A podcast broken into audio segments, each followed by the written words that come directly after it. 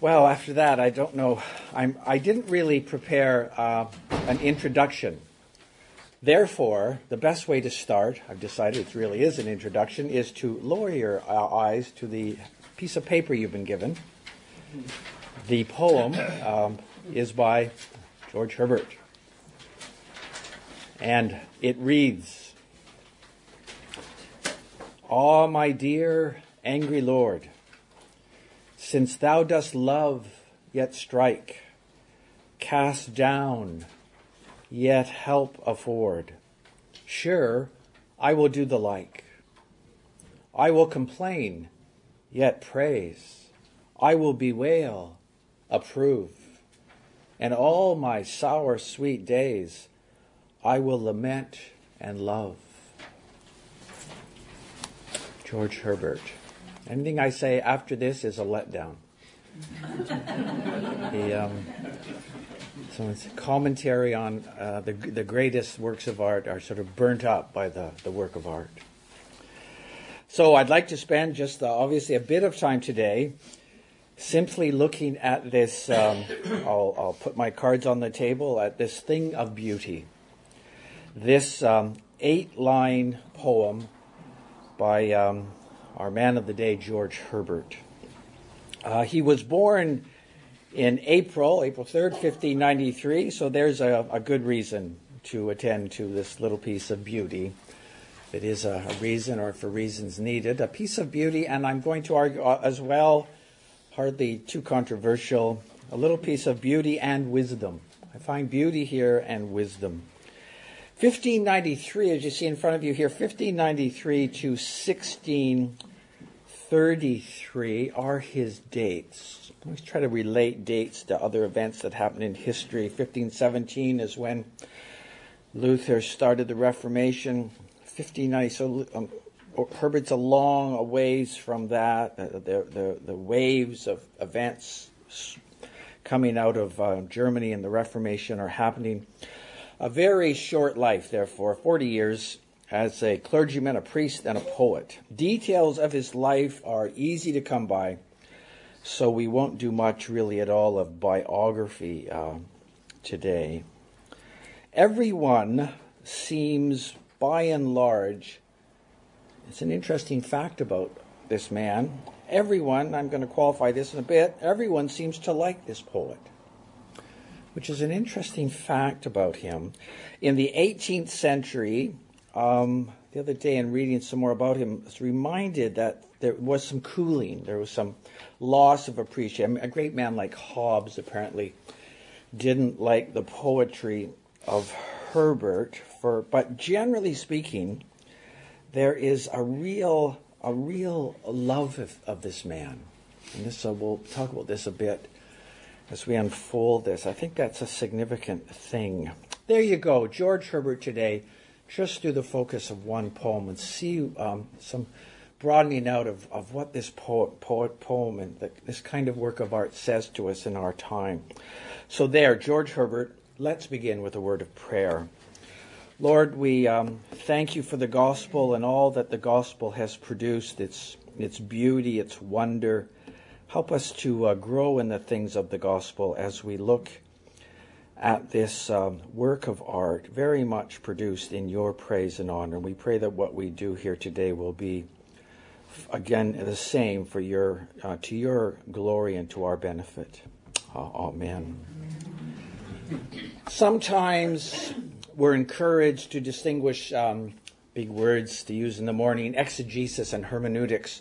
Exegesis establishes what a text says, so we're told by the learned ones, and hermeneutics speaks to what it means. I'm not sure if there's really too much of a distinction there that you can really hold on to for a long time. Helpful or not helpful, that may be helpful, maybe it isn't.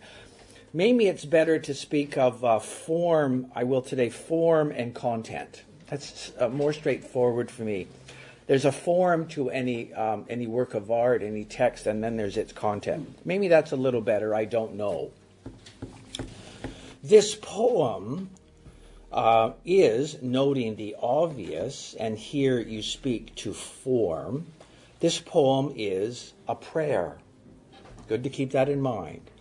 The poem is a prayer. Speech to the invisible God. Herbert produces this poem as speech to the God he believes in. Prayer, it goes without saying, was highly regarded in Herbert's world. Um, engine against the Almighty, Herbert calls it in one of his famous poems about prayer, called Prayer. Engine against the Almighty.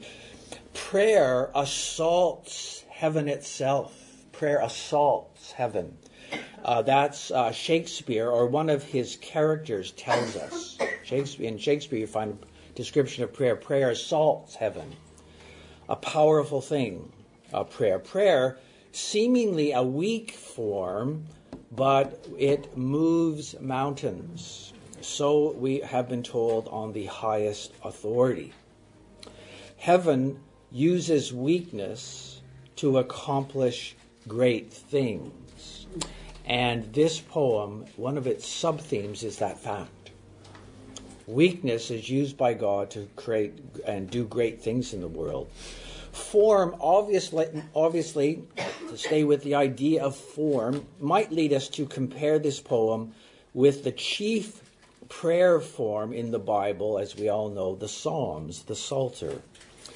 Herbert led what you could call an ecclesial life, that's for sure. He lived life in the church. He was delighted to live a life in the church. He lived a church life. His mind, we can safely say, lived in liturgical form. If you know something about Herbert's biography, you know that's an obvious fact about him. And his poems, even in the form that he put a whole bunch of them in, uh, repeat a kind of liturgical form. Life, uh, this was a thought that was uh, deeply attractive to uh, George Herbert and to many people like him. Life is to be a way of prayer. Uh, the Psalms present to us life as a way of prayer, I think we can safely say. So there's something about form.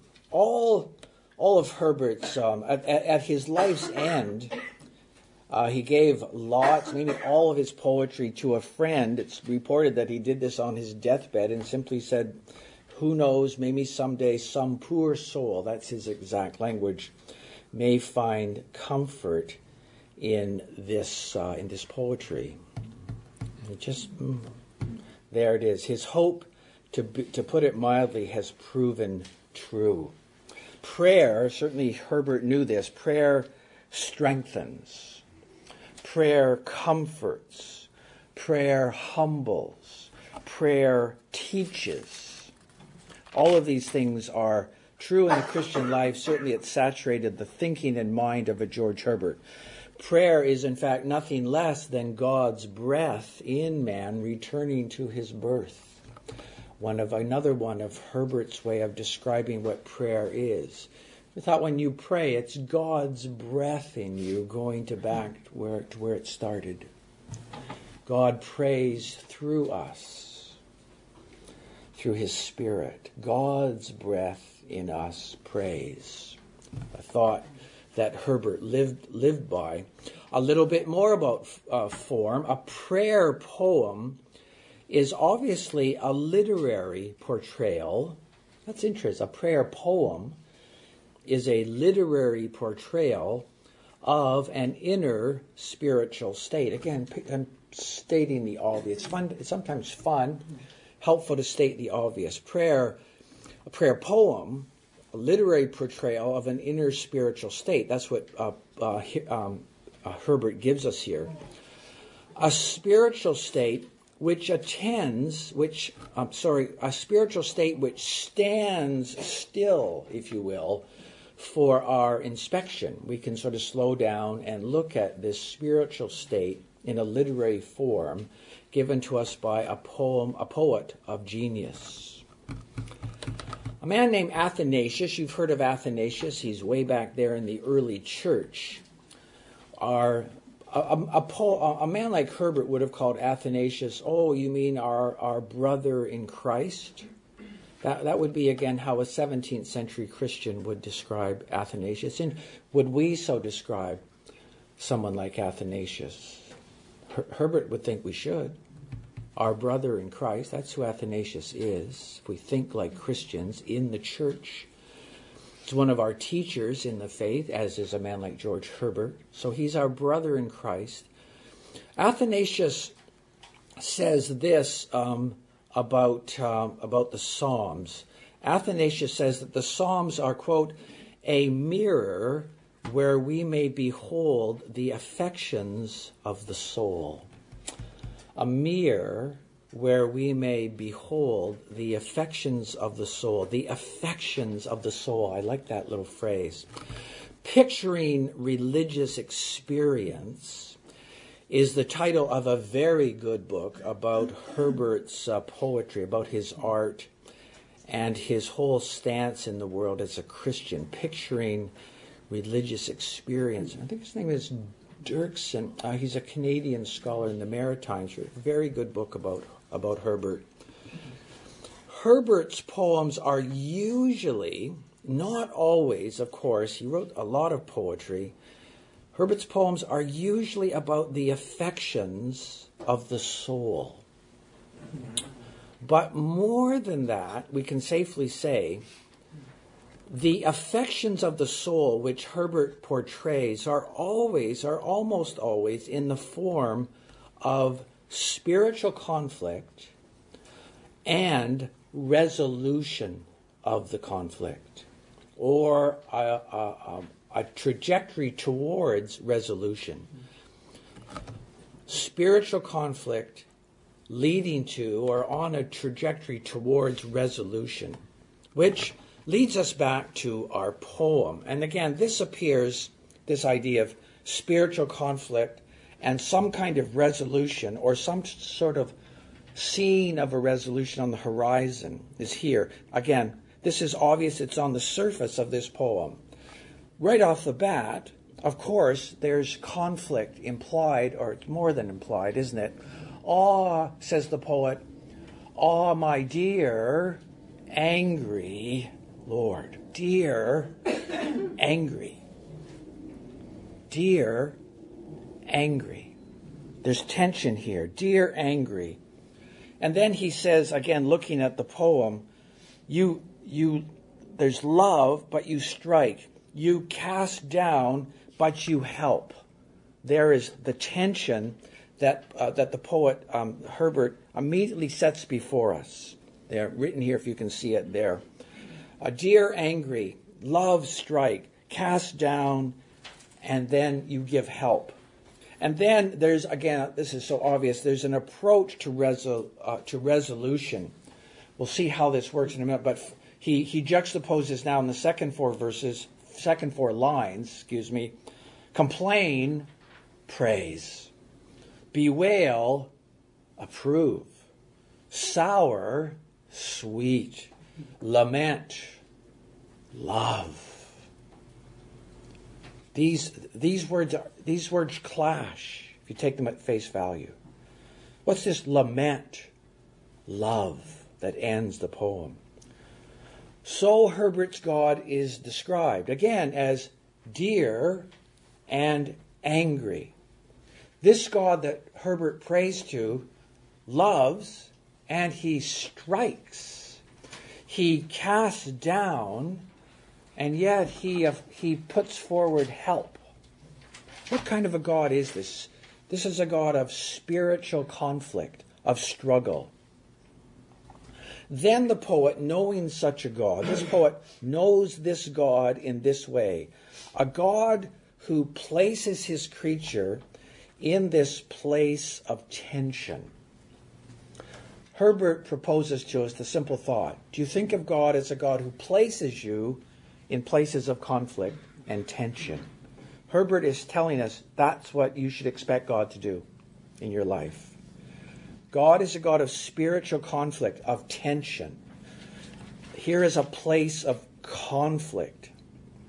But then, very boldly, to keep moving right along to here, and again, it's so simple and obvious what Herbert does in his poem but you still want to stop and just notice it. Is it very boldly that our poet now says in his prayer, You've given me spiritual conflict. You've given me, in a sense, contradiction. Then the poet says to his God, Well, I will do the like.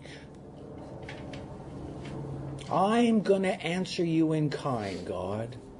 Prayer assaults heaven itself. Okay, God, I get it. I get the way you're how you how you work. I will do I will do the like. Almost again here this is what lovely thing about poetry. It slows you down sometimes if you if you want to do this with poetry. Almost a touch of the is it defiance here? I don't know. It's not necessarily defiance. Or maybe even the playful. Is Herbert being playful in his prayer? I'll do the like. If that's the game we're going to play, I'll do the same. Or maybe this is a voice, this is the voice. I think you find this sometimes in the Psalter. Is this the voice of spiritual shrewdness? God is inviting you into his, his little moment with you, tension, spiritual conflict, and okay, God's wanting me to think this through. I'm going to be shrewd with God. God, this is God's breath in me going back to God. I'll be shrewd with my God. Yes, I will. Maybe it's all of the above. I don't know. But, but this is a bold line. I will do the like. You place me in this place of tension and conflict. Well, I'm going to do the same kind of thing, God, back at you. The poem is therefore a kind of uh, soul work. He's taking his God seriously, and he's doing some work with his life before God in prayer. It's a kind of soul work. It portrays, um, obviously, uh, the poem godly introspection. Uh, have you noticed that in your prayer life, it goes along with a bit of self knowledge? I'm praying this now because I'm in a certain situation. I'm looking at myself in the presence of God. The soul does many things in the presence of God.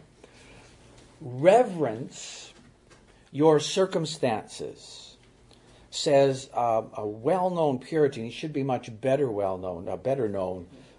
Puritan John Flavel, F A L V E L. Reverence your circumstances, says this godly Puritan. Reverence your circumstances. They are God speaking to you, says the Puritan teacher, the intellectual hero of someone named Marilynne Robinson.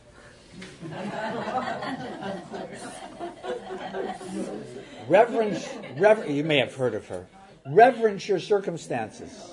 Reverence your circumstances. They are God speaking to you. Take yourself seriously in God's presence. Reverence your circumstances. They are God speaking to you. Or, to paraphrase that, if you will, watch the movements of your affections. They are a work of providence. I'm in this state of tension. Why has God given me this tension? Why this struggle? Why am I in the presence of a God who casts down yet offers help? Why does he give me sour, then sweet? What is God doing with my circumstances? What is God doing with my affections? Again, the tension in God's presence, as we said, seeks resolution. Again, back to hearing the poem again. I want to apologize for that. So the poet says, I will complain about this. I will complain, yet praise. I'll sort of perplex my God. He's perplexing me. I will complain, yet I'll praise. I will bewail, ah, and approve. And all my, again, sour, sweet days, I will, I will lament, I will lament all my days. Ah, but God, you haven't tricked me. I will lament and I will love. Ah, tension, but I'll answer God with my my response to his his gift of tension, I'll throw back at him this kind of answer. Heaven prayer assaults heaven. It's an engine against against the Almighty. God's breath in me going back to do a little battle with God. This is soul work. Yeah. Still looking at the obvious here. God authors the tension, Herbert is saying, and then moves us to seek resolution. God's breath in man returning to its birth. Do you ever think of your prayer life as God gave me the problem I'm praying about? Now he's telling me to seek resolution. This is the work of the poet and also of ourselves, the reader. This was what uh, po- um, Herbert, the pastor, and the poet puts before us. This kind of vision um, was taking root, spirituality of this kind was taking root in early modern Europe, although I'm sure that it, it was not wholly new then. But there's certainly this kind of emphasis on prayer as battle and seeking resolution with God in, in prayer. Here's a passage, uh, for instance, here's a passage from a, from a much read author in Herbert's England. He may be, um, the scholar I mentioned earlier, the Canadian scholar, mentions the hard scholarly work that's been done just listing the books available in early modern in Herbert's time. Uh, le- books left in wills, books in libraries, uh, public and private. There were public libraries, books here and there, and um, you can t- find out who's who's read a lot, maybe who's read less. It's not an exact science, but you get some some kind of uh, picture. Here's a passage again from this much read author in Herbert's England. It's a bit lengthy, but I hope you'll agree it's wise and worth hearing. It has um, obvious reference to uh, to what we're looking at here.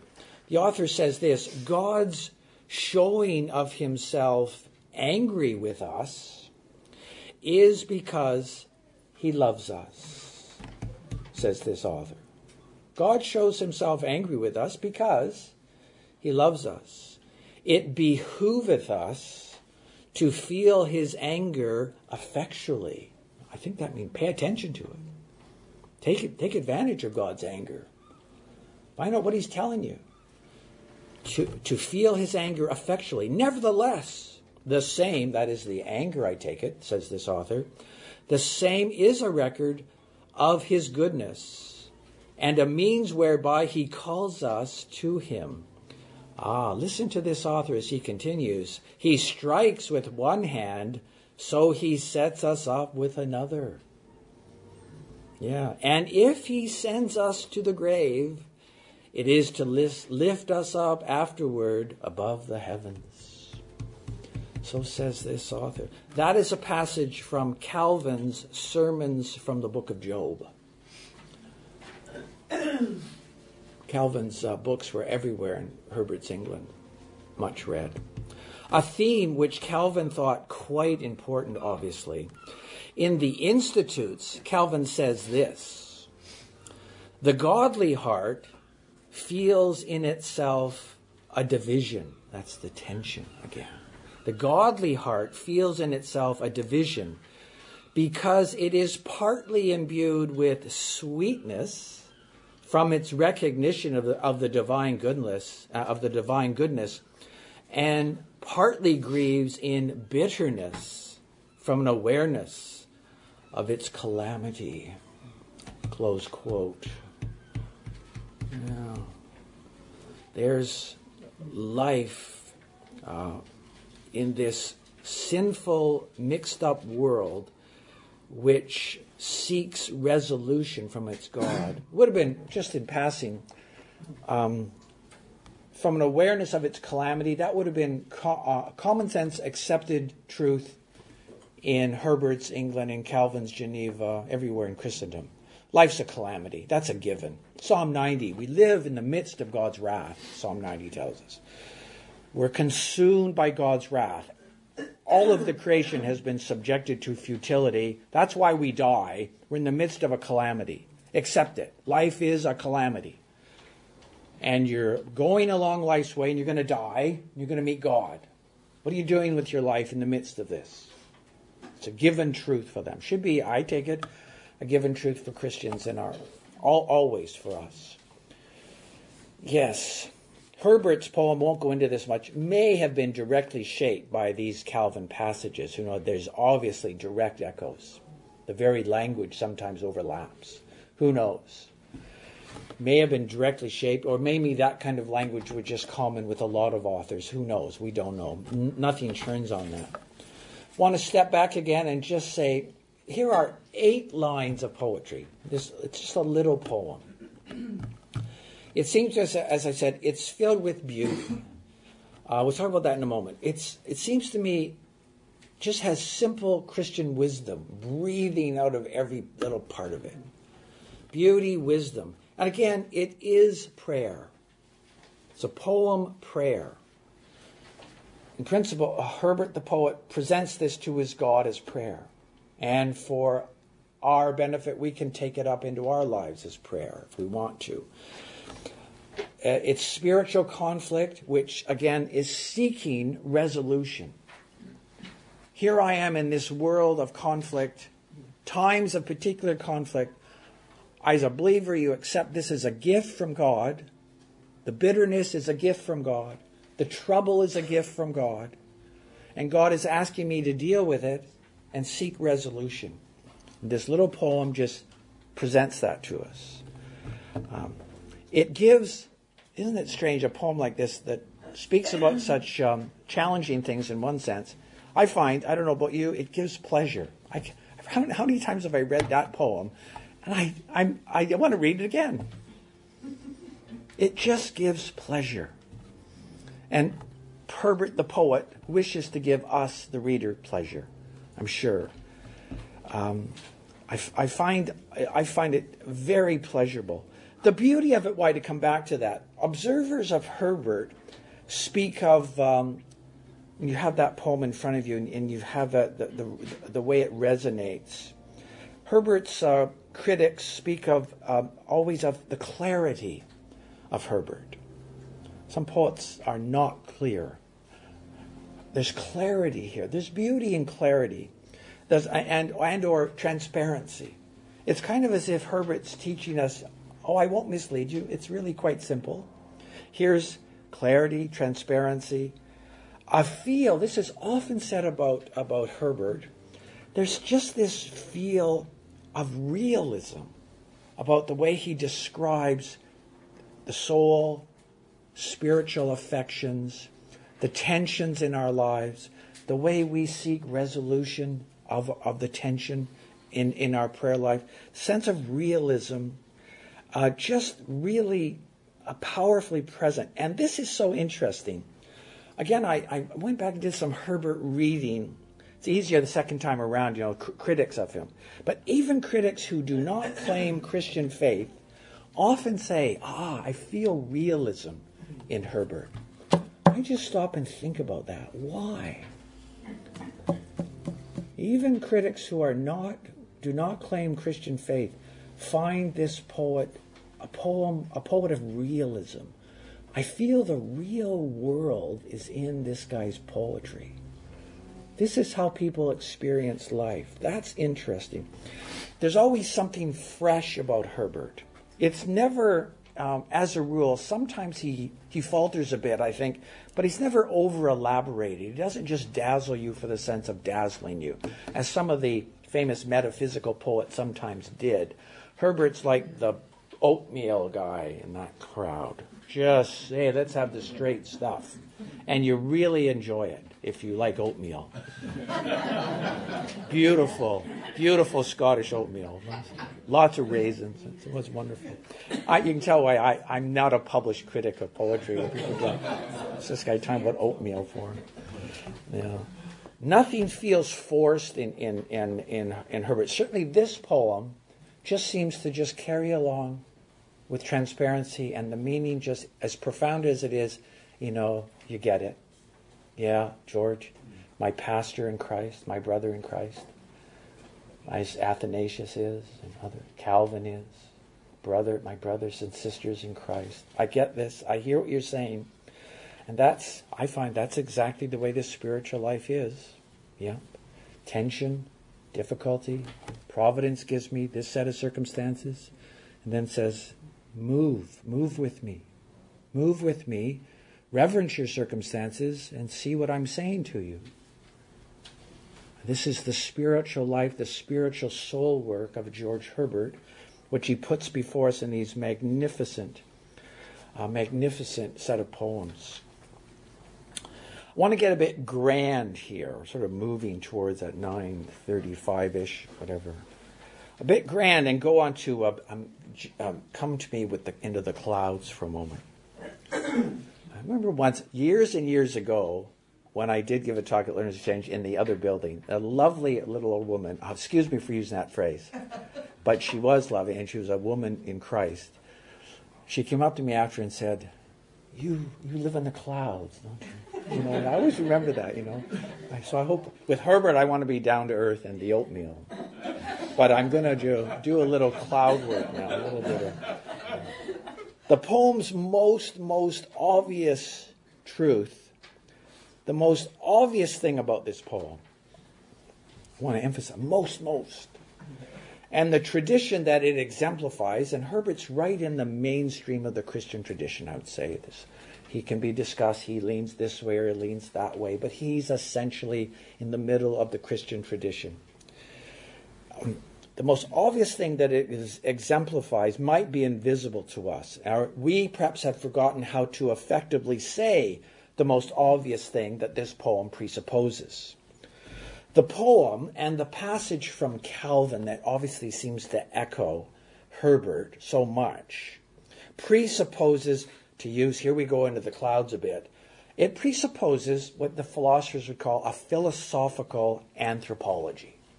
You know, which is nice, big, fancy language. We need fancy language sometimes.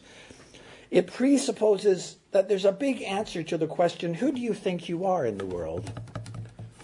You know, it's presupposed in a poem like this.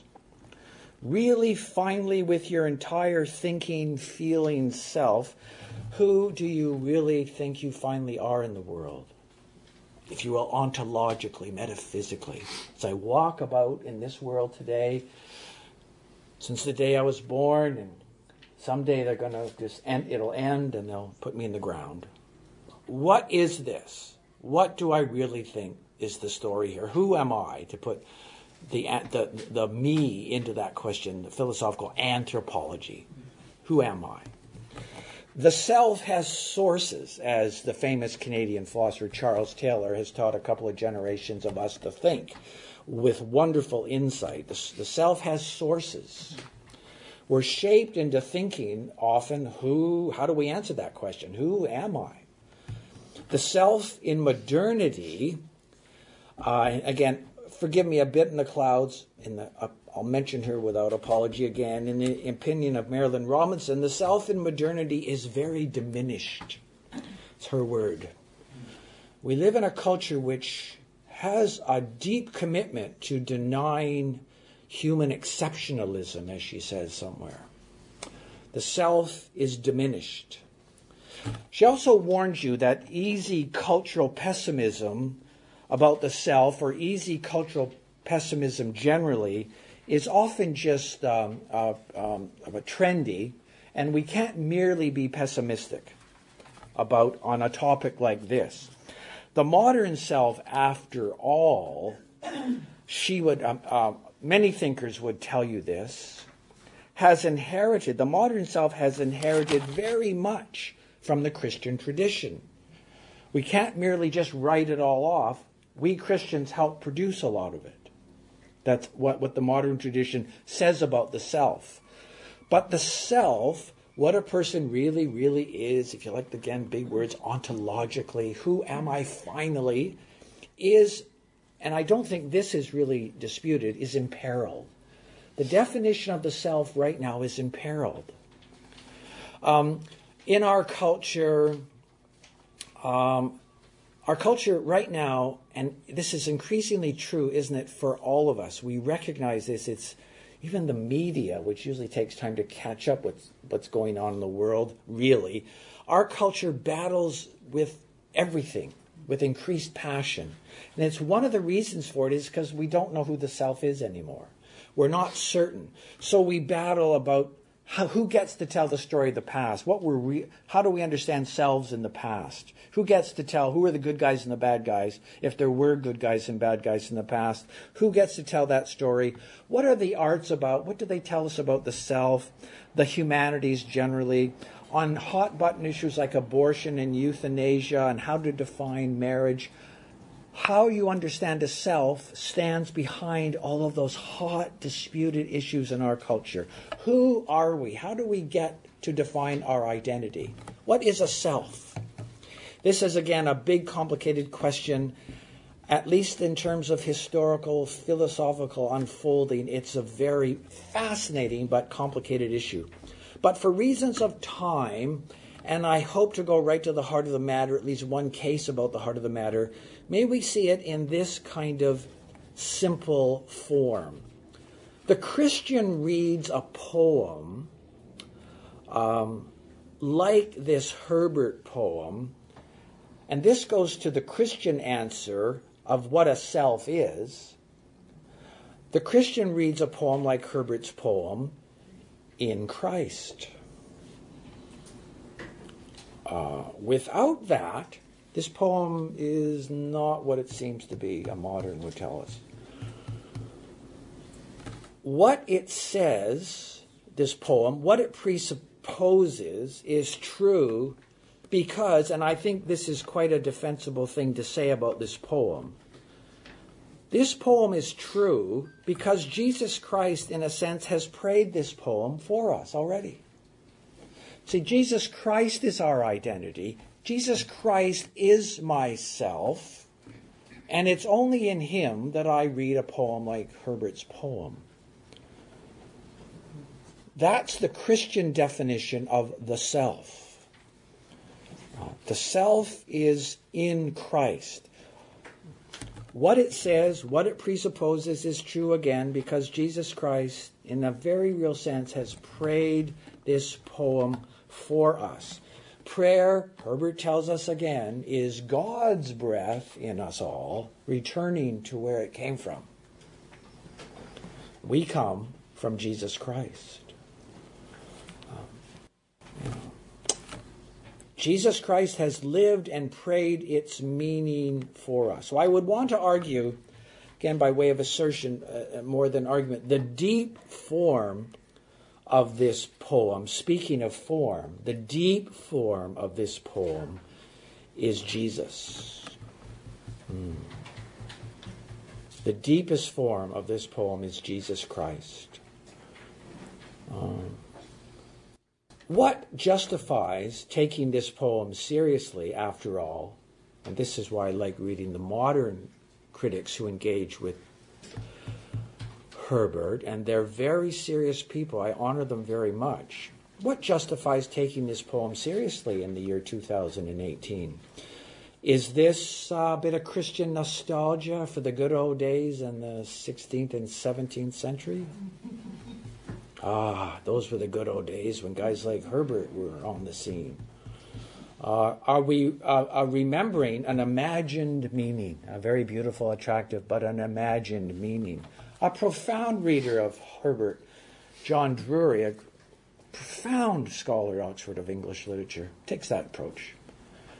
You know, Herbert can believe in a personal God. That's why he talks about this personal God. Deep insights into Herbert. He loves Herbert. This guy's a modern. He doesn't believe what Herbert believed. He doesn't believe what we believed. He loves Herbert. But, you know, there's a touch of the imagined meaning in this. You see, the issue of the self goes to the heart of if you can read this poem with your whole self seriously, or are we just escaping into a little bit of nostalgia with a genius like Herbert, you know? Again, that's why I wanted to emphasize at the opening. A lot of people who aren't Christians really love Herbert. They see his genius. They feel a realism about life but they don't buy Herbert's understanding of the self. I do believe Herbert's understanding of the self is true because with Herbert, I believe that myself, every human self, is ultimately defined by the mystery of Jesus Christ. He's the deep form of this poem. There it is. How we define the human may, may indeed be diminished uh, in our culture. Um, certainly, the idea of what a self is is in play in our culture. And this is a deep and profound issue. It's why we fight like cats and dogs, excuse, over who gets to be married and who doesn't. Should we kill off the elderly at the end, euthanasia? What is a self? Is it a free floating, moving picture that you make up every day, as some of the postmodernists very profoundly tell you, you that's what you do every day? Or is there a kind of essential self that has a meaning in the world? Herbert's self, his understanding of the self, comes through in this poem. His self is Jesus Christ. That's how he understand it, uh, understands it. Our, our definition of every human each of us alone and together, begins and ends with Jesus Christ. This is what I think the church is going to relearn, I think, in our time. Defining this Jesus is called Christology. Who is Jesus Christ? Before I ask who I am, the church instructs me, the gospel instructs me, the more important question is, is to ask this Who is that man named Jesus Christ. Who is he? Don't ask who you are, Herbert would say. Ask who he is. Who is Jesus Christ? It has proven a glorious and difficult thing for the church to learn an appropriate language about Jesus Christ. The whole Christian tradition, which we should honor deeply, it should be honored deeply because it worked hard at saying, how are we going to talk about Jesus Christ? Is it going to be Harvey Guest's opinion today based upon his religious experience? Or am I going to listen to the Church of Jesus Christ, the Holy Catholic Church, spending all of its time in Holy Scripture trying to find the right language to use about the mystery of that man? It has to be this, this tradition it, it's so difficult to talk about Jesus at one level. As a, an American novelist says, hey, someone asked me to define light. Well, shall I start with maybe describing a candle flame?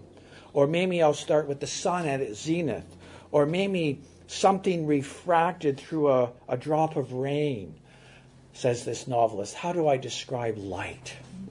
Imagine getting your language around what light is coming through these windows.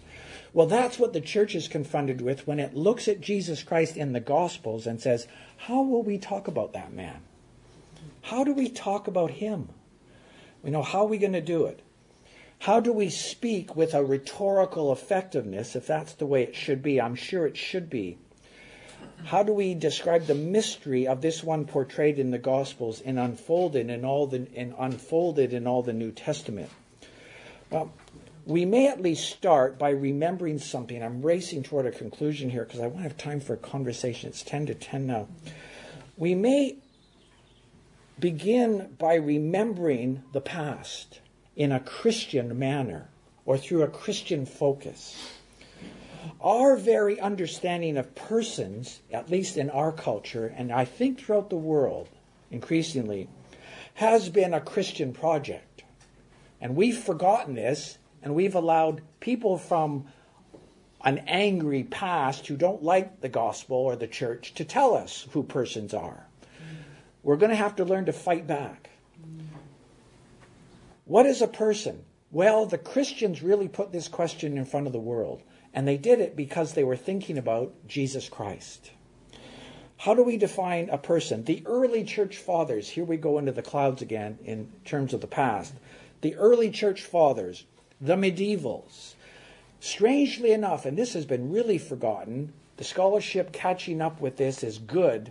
The Renaissance humanists of all people, they all pursued the meaning of the word human as a Christological project.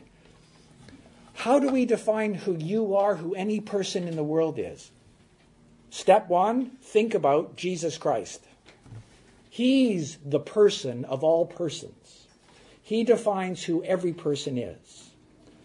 Jesus Christ defines what the word human means. Our origin, our meaning, our future are all revealed in Jesus.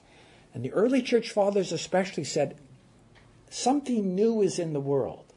We've got a, a human who is also God.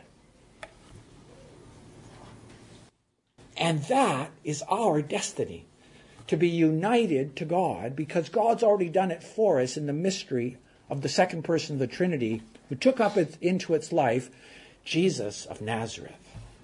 That's how you define the human. Amazing story. How do we define the human? It's a Christian story. We have to learn our way of answering this question. All of which, of course, is a big, big vision, but I would think it is simply true, and the Christian church is going to, I hope, relearn its own story, relearn the profundity of the gospel as it defines what a human is. Jesus Christ is the deep, deep, deep form of this poem. Otherwise, this poem is a piece of nostalgia, a bit of remembering and imagined meaning from the past that gives weak minded people a bit of comfort. That's what um, shrewd, articulate unbelief would tell us. And we have to outshrewd the shrewd unbelievers. Now, in Christ, to go to a, a, conclusion, leaning a lot here on uh, the wonderful Jens Zimmermann from Trinity Western who's an expert on Renaissance humanism and its um, it struggles with the definition of the self again in early early modernity. In Christ, there is nothing less than a Christian humanism for us all to learn. Jesus Christ is the true humanism. Um, it is, in the words of Mr. Zimmermann, an incarnational humanism. You know, it's this amazing truth of the gospel, which is, has been unfolded, but it waits for to be unfolded again and deeper and deeper. It is a philosophy of culture, for instance, for the church in the world. You know, how do we deal with politics and economics, hot button issues that don't need to be listed? How we deal with everything as we deal with the mystery of our neighbors who don't know it but their identities are really Christ given. He's the one through whom all things were created. Their real identity is Jesus Christ. They just don't know it. That's why our neighbor is so profound. Why we love our enemies. Why we forgive 70 times 7.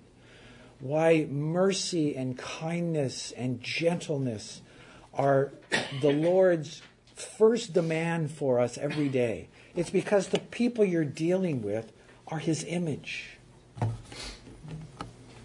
The profundity of what a self is is revealed by Jesus.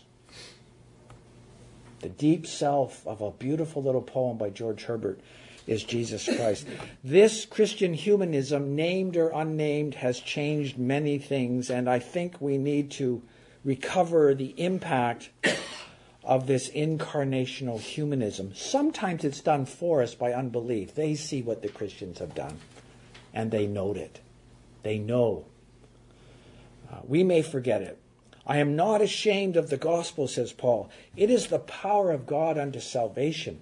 And that doesn't just mean going to heaven when you die, it means God's salvation wants to change the world, the world that He loves, culture, the arts politics, economics, all gets shaped by the Christian presence, like a mirror held up to the world and saying, there's what human beings are. Mysteries created in God's image. Reborn in Christ. The second Adam is the head of the race now. Do we take this mystery of Jesus seriously? All this power um, has again shown itself in uh, many, many ways. I must draw to a close, even in this little way that I put in front of you today, that I so enjoy reading.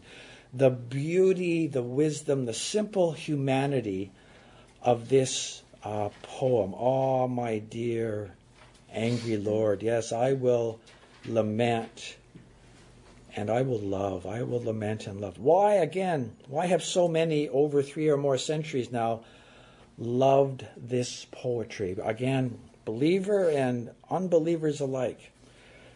I've come to believe, again, as I've uh, been reading these poems again the last few weeks and re- re- refreshing my memory of the scholarship that's out there about George, I believe unbelief sees the artistry of this man, it sees, sees the beauty of such a poem, but it sees its wisdom, and perhaps it's lured to something.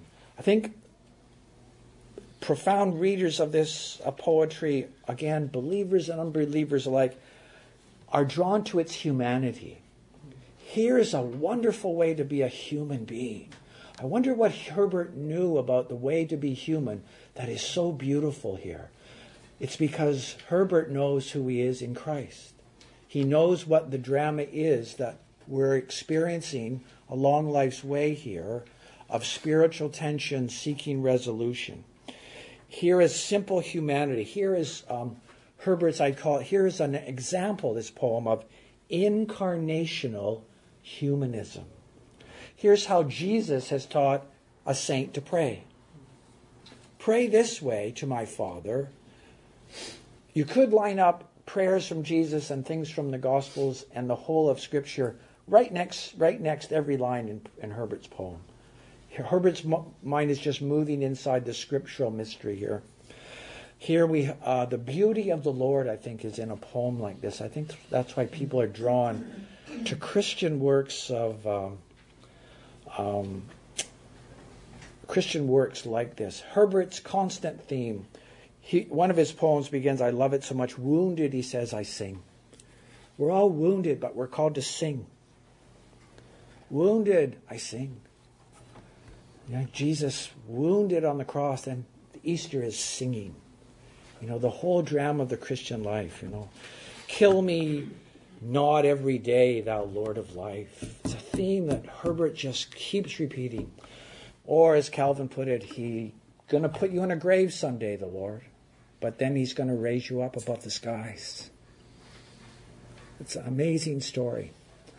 This is how to be a human according to the Christian mystery.